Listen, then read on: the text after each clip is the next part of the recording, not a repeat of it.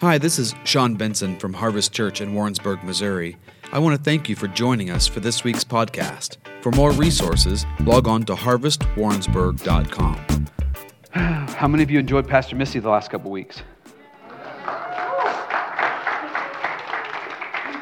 How many of you would prefer her to keep preaching instead of me? Listen, pastors aren't supposed to trick you and trap you, but that was a trap. That was a trap right there. I heard all three of you over here.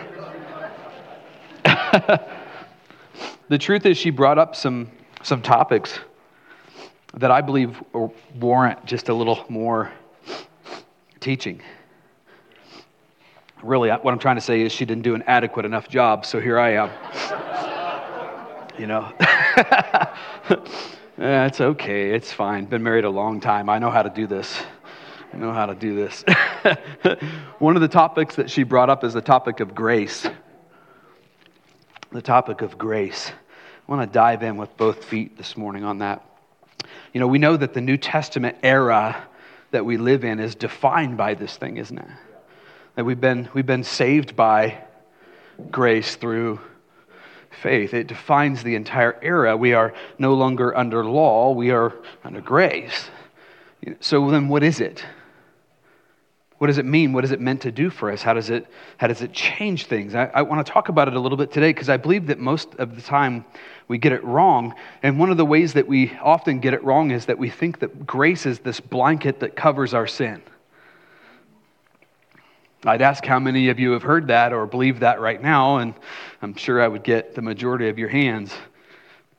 I assure you, Pastor Todd endorses my message and believes me not to be heretical, so we'll just throw that up there ahead of time. You know, but, but we, we believe it to be a, you know, a, a, blanket that covers over my wrongs, my sin. And it's like, it's like well, I'm, uh, you know, I'm, I'm late on my rent. Well, just have a little bit of grace. He's having a bad month. You know, somebody, somebody snaps at you. Well, just, just have a little bit of grace for them. You don't know what's going on in their life, right? It's, it's, we, we use it in our culture as this, again, this blanket that kind of covers over sin. And so by extension, we kind of, we believe that the grace of God is actually something that forgives us of our sin. I, I would suggest to you that's, that's not it at all. You know, in fact, I would say most of the time we confuse the word grace with another common word called mercy. In fact, most of us probably would have an inability to distinguish between the two words, but yet they are very different words. And, and, and mercy, mercy is a letting off of the hook. You know, mercy actually stands in between the offender and the justice, or uh, basically, you could say it like this what you deserve mercy stands in and does actually let you off of the hook for what you otherwise would have gotten had it not stepped in place, right? That is mercy. That's not grace. Grace is likened more unto favor actually. It's a favor. In this case, it's, it's favor that we get specifically from God. And, and, what's unique about faith is that it's not something that we earn through our merit or our good behavior. It's something that comes to us because our Heavenly Father is just that good. Right? So, so you've got to hear that. this isn't something that I earn. It's not something that I can perform well enough to get. It's like, I, I, I need your grace, God, so I'm going to I'm gonna mind my P's and Q's and I'm going to make sure all my ducks in a row and everything is just exactly so so that I can receive your grace. No, no, it's, it's a gift from a, from a good God. It's out of, it, it, it really comes from a place of His mercy. it comes from a place of His compassion, His overwhelming goodness, faithfulness, and His love for you. It is not something that you have to earn. So that's what we have to put out as a preface as we get started. We find an example of this this morning, and this is going to be, some of you are going to cock your head. You ever see a little dog that hears a weird noise? They cock their head. This is going to be you this morning when I say turn to 2 Corinthians chapter 12.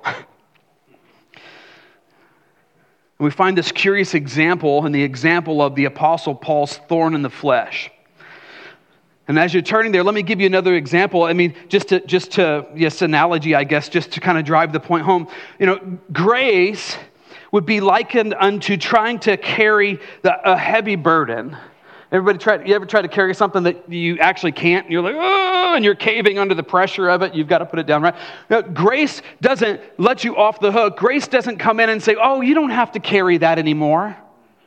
Grace actually leverages me and empowers me to be able to carry what I otherwise could not have carried on my own.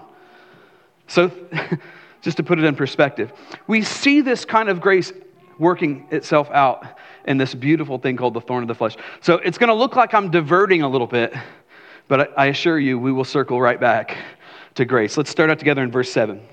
It says, Because of the surpassing greatness of the revelations, for, uh, of the revelations, for this reason, to keep me from exalting myself, there was given me a thorn in the flesh, a messenger of Satan to torment me, to keep me from exalting myself. Verse 8. Concerning this, I implored the Lord three times that it might leave me, and he said to me, My grace is sufficient for you, for power is perfected in weakness. Most gladly, therefore, I would rather boast about my weaknesses so that the power of Christ may dwell in me. Verse 10 Therefore, I am well content with weaknesses, with insults, with distresses, with persecutions, with difficulties, for, uh, for Christ's sake. For when I am weak, then I am strong. Now, traditionally, people, uh, and this is part of why this is an unusual place to, to talk about grace or to find grace, uh, part of the reason for that is because people interpret this, uh, can I just say wrongly? This is the primary place where people would look and interpret it and kind of go, oh, well, it looks like Father God is sending sickness and disease to the Apostle Paul in order to keep him humble. Has anybody ever heard that doctrine? Well, this is where it comes from, right? Uh, and, and we extract then, well, if he would do that to the Apostle Paul, then obviously he would do that to us. And we run off and make all kinds of doctrine about God and his character and his nature towards us, especially as it relates towards healing. We run off into uh, theories about inoculation. Well, they just, you just don't know what's good for you, so take this. Yeah, so many thoughts, Lord. So many thoughts. You know, but we have all kinds of analogies that we run into, say, well, his ways are not my ways, and his thoughts are higher than my thoughts. And so I just, I don't understand. This punching in the face that I'm experiencing must be for my benefit. It must be for his glory and for my good, you know. And so I'm just going to take the blows from God. I'm going to take the cancer from God because ultimately he's sharpening my, my character. And, and you see that right here, like this is where it's actually coming from. Can I submit to you that that's all completely wrong?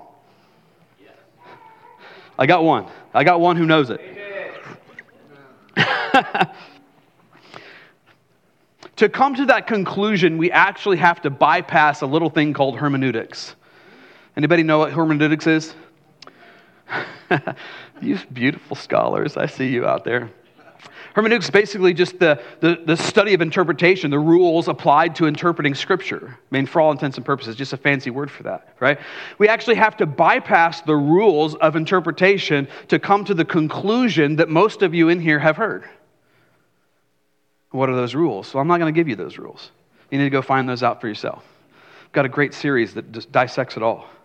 Go hunt it down, it's good.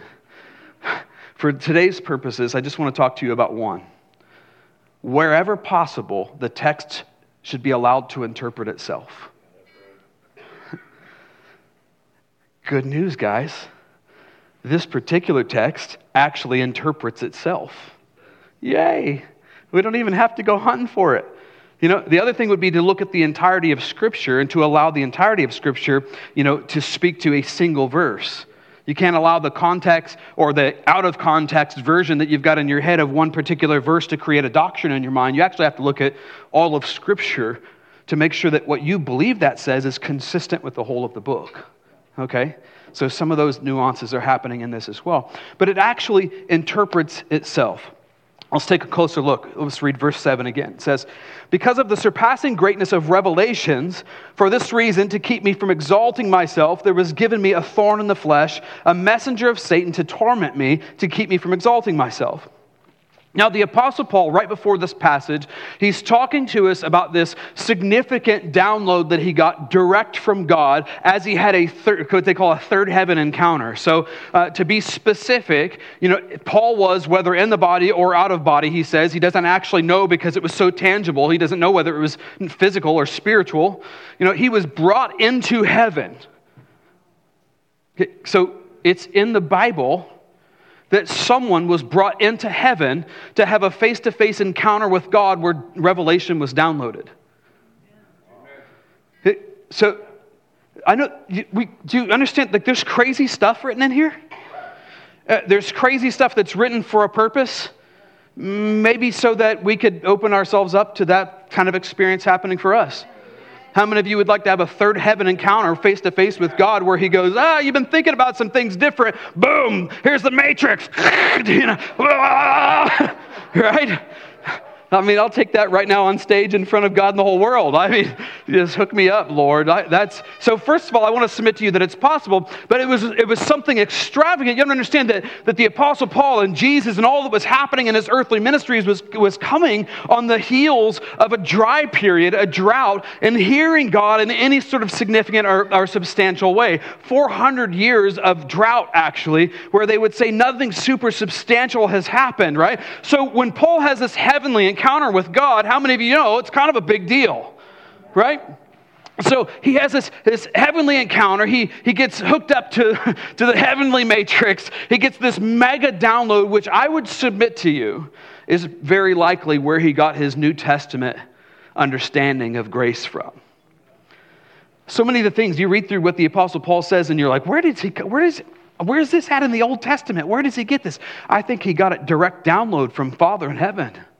Right? And, and somewhere in there, be, because of this revelation, the Apostle Paul started to think of himself more highly than he ought.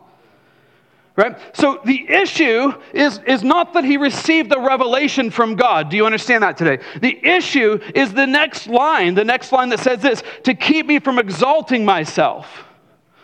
So again, the issue is that the Apostle Paul struggled with pride. He really thought that he was something because he had this third heaven encounter with God. I may be tempted to think the same. Just saying.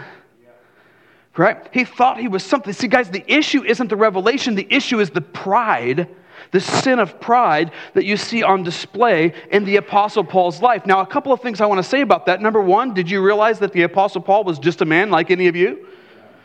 Isn't that what it says about it? Is that it was Elijah? Elisha, I always get him confused. I think it's Elijah. He's a man just like any of you. You know, and yet he did these extravagant things before the Lord. And I'm saying about Paul, he was a man, a woman, just like any of you. You can do the very things that Paul did. You can experience the very things that the Apostle Paul experienced because he was just a flawed person struggling with sin, just like every single person in this room today. And yet somehow that didn't disqualify him from this amazing third heaven encounter through which he wrote the majority of the New Testament that we love today. Let that sink in just a little bit.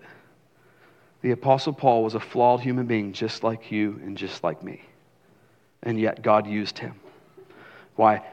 Because of God's mercy and his blood that covers us and washes us white as snow.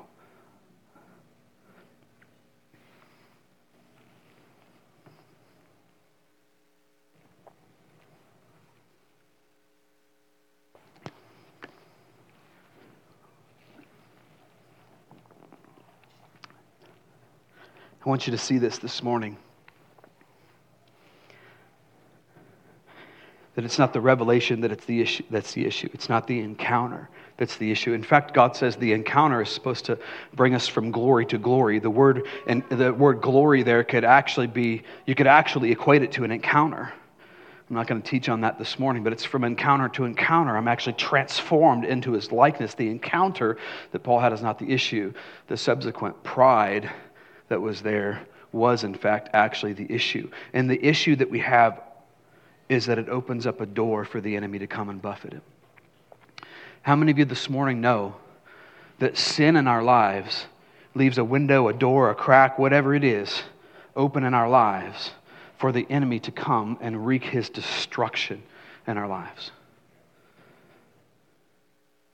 See, it, it, it's, it's all the way from something in its simplest form. We, Pastor Misty talked about waking up on the wrong side of the bed, and most of us in here have experienced that phenomena. And I don't fully understand it, but I want to submit to you that it's not just physiological, it can be spiritual as well. We wake up on the wrong side of the bed, and have you noticed that on those days nothing seems to go well? Right? You're just like, oh my gosh, can anything else go wrong today? This is ridiculous. I should have just stayed in bed. Anybody? Why in the world does that happen? Because when you woke up on the wrong side of the bed, you are partnering in your mind and your thought and in your behavior and your heart's attitude with sin. And when you partner with sin, it leaves a door open in your life. A door that does what? That allows the enemy to come in and buffet you. And all day long you experience that buffeting. Let me throw a couple of scriptures at you. 1 Peter chapter 5 verse 8 says this, excuse me, uh, be sober of spirit, be on alert for your adversary the devil prowls around like a roaring lion seeking someone to devour. Well, why doesn't he just devour everybody? You thought about that? I mean, it's the devil after all, right? I mean, does he like he wants to destroy everybody, am I wrong? Isn't his job description to steal, kill and destroy? Well, what do you mean he's prowling around looking for somebody? Well, he's prowling around searching for someone who has a crack at a door open in their life due to sin. Otherwise, he doesn't have the authority to come and buffet you. You understand that, that, that, Jesus, when he, uh, when he was resurrected, I think it was when he was resurrected, he had said, Yeah, it has to be. All authority has been given to me in heaven and earth, he says. And that's where he commissions us. Now you go. He's sending you in the authority that he had, but you have to note, especially, that he says, all authority has been given to me. When Jesus did what he did, he stripped all authority back from the devil. The devil took it from Adam, the second Adam took it back from the devil. Right? The devil has no power and no authority in your life such uh, except for what you give to him right? And, and that's what we see here. He's, he's searching for someone to devour. He's looking around, oh, where, where are the cracks and windows and doors? Who's the one with the stinking thinking?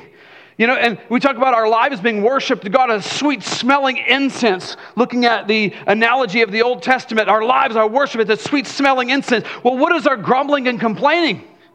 What's our stinky thinking? What's our, what's our sinful complaining and, oh, I hate this person and that, and my life sucks. I got, oh, it happened again. What does that do? What kind of a fragrance does that put off in the spirit realm? I would suggest to you that, it puts off a terrible fragrance in the spirit realm. And just as the angels are attracted to the scent of worship on your life, the demonic spirits are attracted to the stank on your life because of your thinking, because of the open door to sin. Right? So he's looking, prowling around for an opportunity. He doesn't have any authority with anybody else who's got the door shut. Let's look at one more. Ephesians chapter 4, verse 26. It says, by the way, this one's good, good marriage advice. Be angry and yet do not sin. Do not let the sun go down on your anger. Now, listen to this. And do not give the devil an opportunity. You mean he didn't have an opportunity before I sinned in anger? So it says. Don't give the devil an opportunity in your life. The word opportunity there is, it means to, to yield space in your mind, your heart. It means to yield space to Him. Now, imagine that you're. Do I have any gamers in here? You don't even want to admit it. Look at y'all. All right, so just, I don't know, think back to your Nintendo days, I guess. You know, you're, you're playing the, the war game, or anybody ever play Risk? Maybe that's a good one. I, okay, I got a few on that one. All right, it's just an older generation. I didn't know who I was dealing with, right? You know, you know and you know, you, you, you end up looking to occupy territory in, on a particular continent and Risk, right? You know, and, and once you get that occupied, it creates a stronghold that then your army can go off in and, and begin to attack the, the, the opposition. That's the word opportunity here. Don't give the devil an opportunity means don't yield part of the continent of your mind to the devil through sin because he'll set up a stronghold there and then begin to attack you. Right? Don't yield any space to the devil. Well, how in the world do I do that? We stay repentant. This was the message, wasn't it? We live a repentant lifestyle. Oh, Jesus, help me. I shouldn't have said that. I remember when I first got saved. I got saved out of something. How many know what I'm talking about? You know, I got saved out of something. I had a, I had a, a foul mouth. It's just, you know, that's what was cool in my world, you know? It's like, maybe some of you are experiencing that this morning. By the way, it is not acceptable for a Christian to cuss, not even the little ones that have become acceptable. Okay? Are we clear on that? It mm, drives me nuts. You know, when I first got saved, I remember, whew, it was a struggle getting this head right and getting it to come out of my mouth right. You know? And I would say stuff. I remember I was dating Misty, sitting in the kitchen with her mom right there next to me, and I dropped a gallon of milk. I'm trying to win her daughter. And what came out of my mouth wasn't consistent with the ability to be able to do that. right? Like, what do you do to fix the problem? I'll tell you what I did. I cried about it. Well, tears don't mean repentance, but they did in this case. I was broken by my sin. I was broken by my inability to be able to control my tongue. God help me. Like I, like I was, I'm trying to get rid of this garbage in my mouth. This stuff that fills my mind, this old worldly stuff that continues to get stirred up. Like, I, like I've got to have your grace, God. I've got to have your Holy Spirit. You've got to help me. How many of you know that language has been gone for a very, very long time? And an occasional movie will still pop it up in the noggin, but it doesn't come out of here. Thank you, Jesus. You know? What do you do? You live a repentant lifestyle, constantly being provoked by the sense in which your lifestyle actually hurts someone.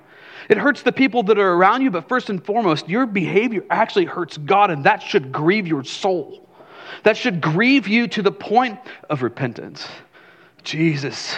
By the way, do you know that repentance actually has fruit?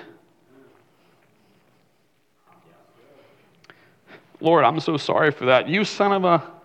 Yeah, not repentance. Repentance actually has fruit. Repentance means there's something on the inside of me that says, God, I don't want to do that to you again. And it moves me to a place to keep my lifestyle consistent with His Word. We all right? Doesn't mean I never make a mistake. It just means when the mistake happens, when that thing pops out, when the old man raises up, when, the, when something pops out of my mouth, the old habits that I'm still struggling with, I just, oh God, it grieves me. I'm not going to accept it. I'm going to continue to fight against this thing until I look like you because you're worthy of that. Amen? This is how we do it. The devil is looking for any opportunity, for any foothold and I believe, by the way, that's what we're seeing in this scripture. That's what we're seeing in the scripture. So many would interpret this to say, well, it looks like Father God is sending a disease to buffet the Apostle Paul so that his character would come into alignment. I want to submit to you, I, I, believe that to be erroneous. It doesn't say that God is the one sending the disease. Actually, it doesn't say he's sending a disease at all. You know, it doesn't, we actually apply that to the text, but it doesn't actually, it's not actually found there within it.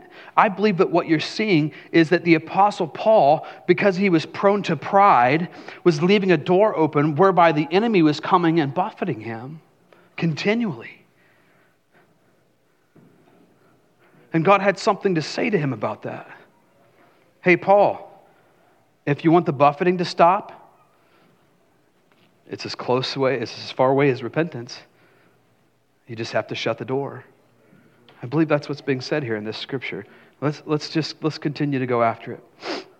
The Apostle Paul, right here close, begins to define exactly what it is. This is verse 7 that we're still wrestling with. He says, let's read it again. Because of the surpassing greatness of the revelation, for this reason, to keep me from exalting myself, there was given to me a thorn in the flesh.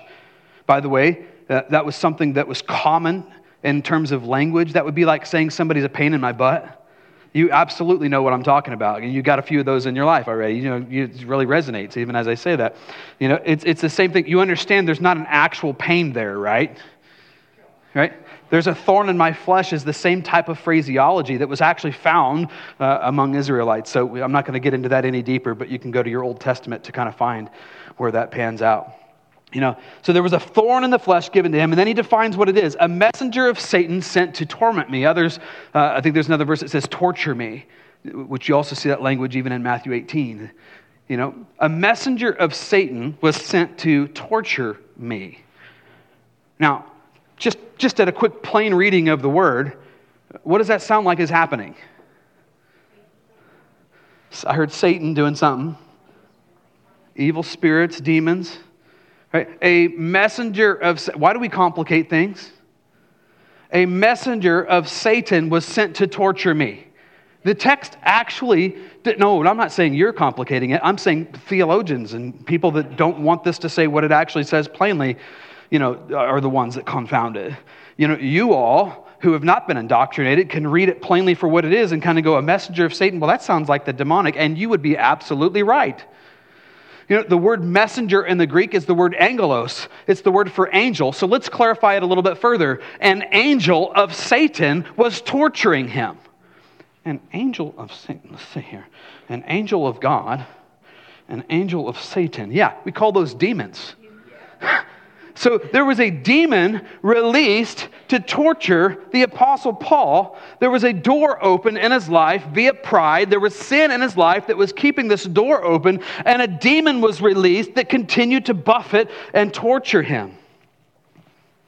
Are you seeing that there actually in the text? To say that this was Father God, we would have to be comfortable suggesting that Father God sends demonic spirits to torture his children. I'm not very comfortable with that. I believe, in looking at the rest of Scripture, that would be inconsistent with his character. God's not sending demonic spirits to torture you. You might have a door open, that buffeting that might happen, it might be indicative of a, of a, of a door of, of ongoing sin in your life. Just ask Holy Spirit. He's pretty quick to show you. Lord Jesus, how do I stop this cycle that continues to happen? Just sit before Him and get quiet. He'll talk to you. He wants you rid of that sin more than you do. And some of you, you you've grown so accustomed, so comfortable with it, you don't even know what's in there. But it's been in there forever.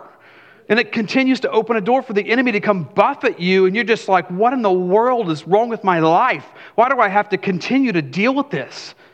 I would suggest to you, very likely, there's a sin that you need to deal with that's keeping a door open. Because the enemy doesn't have authority otherwise. We all right? Let me give you another example. Well, no, I'm not going to give you an example. I'll just, let's just return back to grace. We've been talking about it a little bit. Verse 8, 2 Corinthians 12, verse 8. Let's read it again, or read it a little more says, Concerning this, I implored the Lord three times that it, that it might leave me. And he said to me, My grace is sufficient for, uh, for, excuse me, my grace is sufficient for you, for power is perfected in weakness. Most gladly, therefore, I would rather boast about my weaknesses, so that the power of Christ may dwell in me. Therefore, I am well content with weaknesses, with insults, with distresses, with persecutions, with difficulties for Christ's sake. By the way, he's not content with it for any other reason. Just saying. For when I am weak, then I am strong. See, most people would look at this and they would say that Father God has not answered Paul's prayer.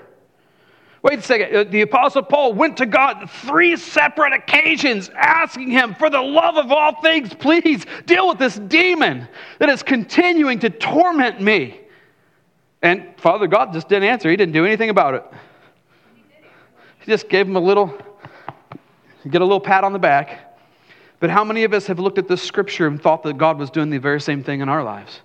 Well, I guess if he didn't answer the Apostle Paul, well, I guess he's not going to show up and answer me. If he sent a demon to harass, or as it were, sickness, or whatever else you think it is, it's a demon, by the way, however it manifests. It's like, well, if he did that to Paul, then I guess I can't expect him to do anything different for me. How many of us have taken that and run off with that level of thinking, believing that Father God didn't show up, that Father God just set him up for failure, that he was happy to keep Paul beat down and weak? Like that was the whole goal. You know, keep that demon coming. I, like, I want you to be beat down and weak because when you are terribly weak and distraught and broken mess, well, then I'm strong. That's how we've interpreted that. But can I submit to you? That there's two fatal flaws. Number one, Father God didn't just sit around and do nothing. We'll talk about that in just a second. And if our interpretation is, is, is, is the, the, the whatever it is that I just said, the second thing, we would be wrong as well.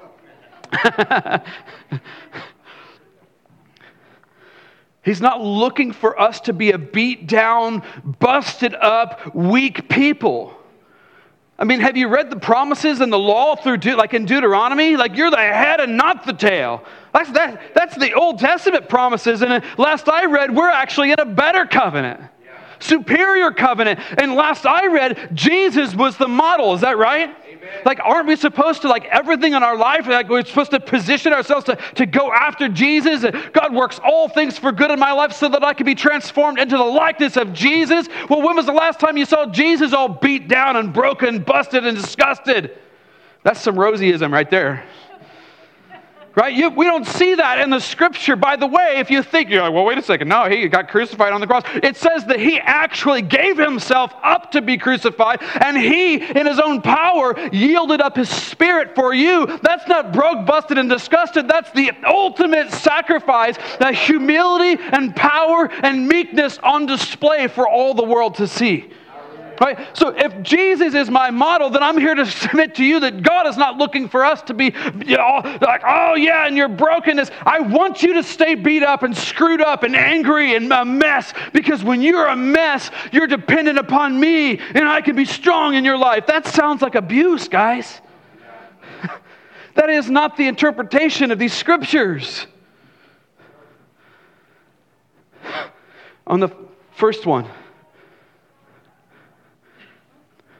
Just tell them hi for me. Appreciate it.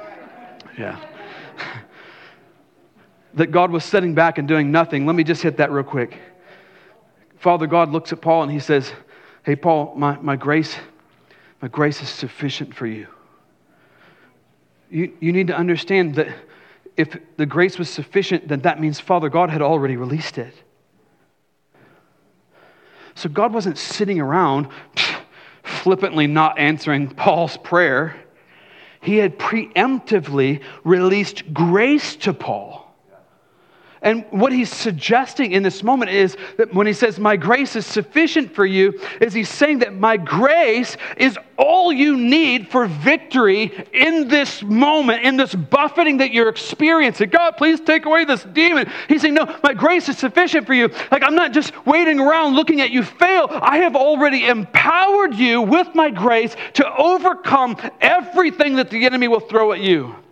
Uh, yes, you're right. Like this demon comes and it's continuing to torment you, the word says, right? Yeah, I acknowledge that, but I have preemptively already released to you all that you need to be successful and being able to close the door to the enemy. We could say it another way Paul, if you want the enemy to go away, just shut the door to sin. You already have the power. How many of you know you, because of the blood of Jesus, have been given everything that you need right now today for life and for godliness. That the Bible says that there, is, that there is nothing that you can experience that God hasn't already provided a way of escape. Nothing. What does that mean? It means you don't have to go down the road of the pitfall of sin any longer. It doesn't matter how long it's been in your past, that there's grace available for you, just as there was the Apostle Paul, for you to actually rise up in power and listen, do what you could not have otherwise done on your own.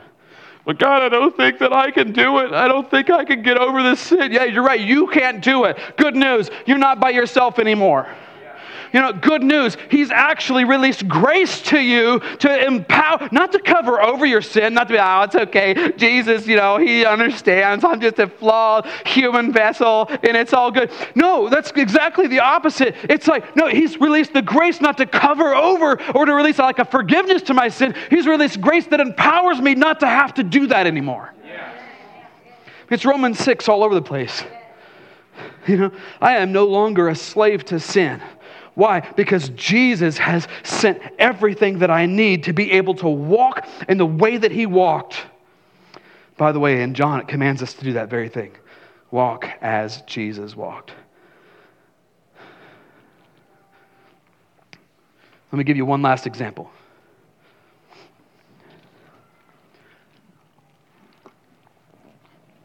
First Corinthians chapter 15 verse 9 this is also the apostle Paul speaking. He says for I am the least of the apostles. By the way, this isn't, this isn't false humility. This isn't false humility. You know, the, the apostle Paul was the least of the apostles. You know, he didn't even walk with Jesus. You know, he, he wasn't one of the 12 or 13. You know, he, he wasn't, he, he didn't get to, he wasn't personally tutored by Jesus on the earth for, for three years, three and a half years. You know, he, he wasn't a part, in fact, anything, he was like, he was in school, you know, training to be a Pharisee, you know, and, and, and as a result of that became a murderer and a blasphemer. He was the least of all of these apostles, right? So this isn't false flattery. For I am the uh, flattery. For this is the, for I am the least of the apostles. I am not fit to be called an apostle because I persecuted the church.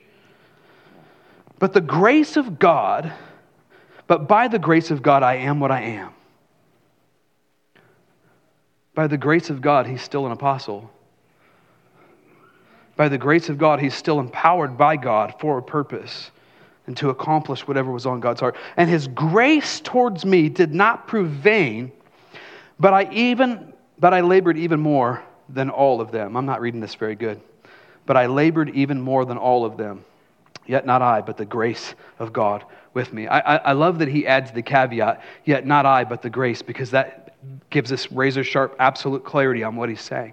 Had he not said that last phrase, I think we would have been tempted to say something like, well, the Apostle Paul's got a special gift on his life, and, you know, and, and God blessed him, and he's able to do some amazing things. He says, no, guys, it's, it's not me. How do we get grace? It's a gift of God because of his mercy and kindness towards us, right? Why was the Apostle Paul called an apostle, walking in the power that he walked in? Because it was a gift of God on his life. He didn't have to be good enough. He didn't have to strive for it. He didn't have to do everything with perfection. He didn't have to have the right last name. None of that stuff. Didn't have to have money. None of it.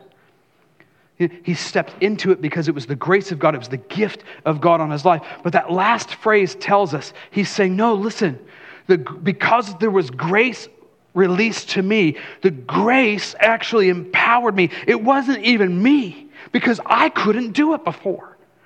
You know, I couldn't, I couldn't do the things that I do. I couldn't think the way that I think, but for the grace of God that was released to me, not to cover, but to empower me. And what does that empower him to do? To go beyond all of his peers, you know, to work harder and longer and faster and to be better. And to, he had grace on his life that was empowering him to become and to do something that he otherwise did not have the ability to do in his own merit or his own strength. See, guys, like grace isn't, isn't this, this blanket covering that alleviates the pressure of perfection or sinlessness, where it's like, well, the grace of God, it covers me and protects me. Thank you, glory to God. So grateful for Jesus and what he did for me. Now I'm grateful for Jesus and what he did through his mercy and his blood. Uh, but, but his grace is something altogether different. And the, the grace of God doesn't empower me to stay as I was when he found me. The grace of God say, oh, it's okay, it's fine. I'm just going to throw a blanket on that. That's fine. You don't have to change. You don't have to improve. You don't have to do it. No, that's not what grace does. Grace empowers me to step in and do and become something that I would have never otherwise been able to become or do in my own strength. It empowers me.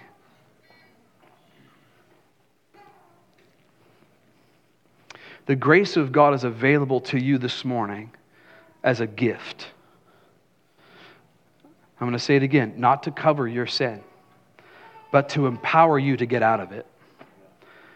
See, whatever your struggle is this morning, whatever your calling is, the grace of God is sufficient for you. Man, sometimes that's my, that's my prophecy over my own life. I'm going through something. I just remember this scripture and I say, Lord Jesus, your grace is sufficient for me. What am I saying? I'm saying I'm going to make it to the other side of this because God has empowered me to do so. I'm going to step out of this sin because God has empowered me to do so. I'm going to step into my calling because God has empowered me to do so. His grace is sufficient for me, and His grace is sufficient for you. Amen? Jesus, we thank you for your grace. We thank you for your mercy and for your blood that was spilled. You are the Psalm 103 God who, who forgives all of my iniquities, who heals all of my diseases. Your, your blood does create a wall of separation between me and my past, and me and my enemies, and me and my sin. You have washed us white as snow. We thank you for your mercy, and we thank you, God, this morning for your grace that takes me a step beyond. your grace that empowers me to become what I could not become otherwise. I thank you, God, that I don't have to bring anything to the table. That is a free gift, and a free gift is received by faith. So this morning we position ourselves to receive from you. Many of us are struggling with various things. Some of us have get long since given up, believing that we're not ever going to win this struggle. Jesus, we rest in you this morning. We receive your grace by faith. We are overcomers, empowered by your Spirit to see the traps of the enemy and to avoid them. We receive your mighty grace this morning. We receive your gift, Jesus. We receive your empowerment. In Jesus' name. Thank you for listening to this week's podcast. If you would like to contact us or would like more information about our church or additional podcasts or resources, please visit us online at harvestwarrensburg.com. We hope to see you soon.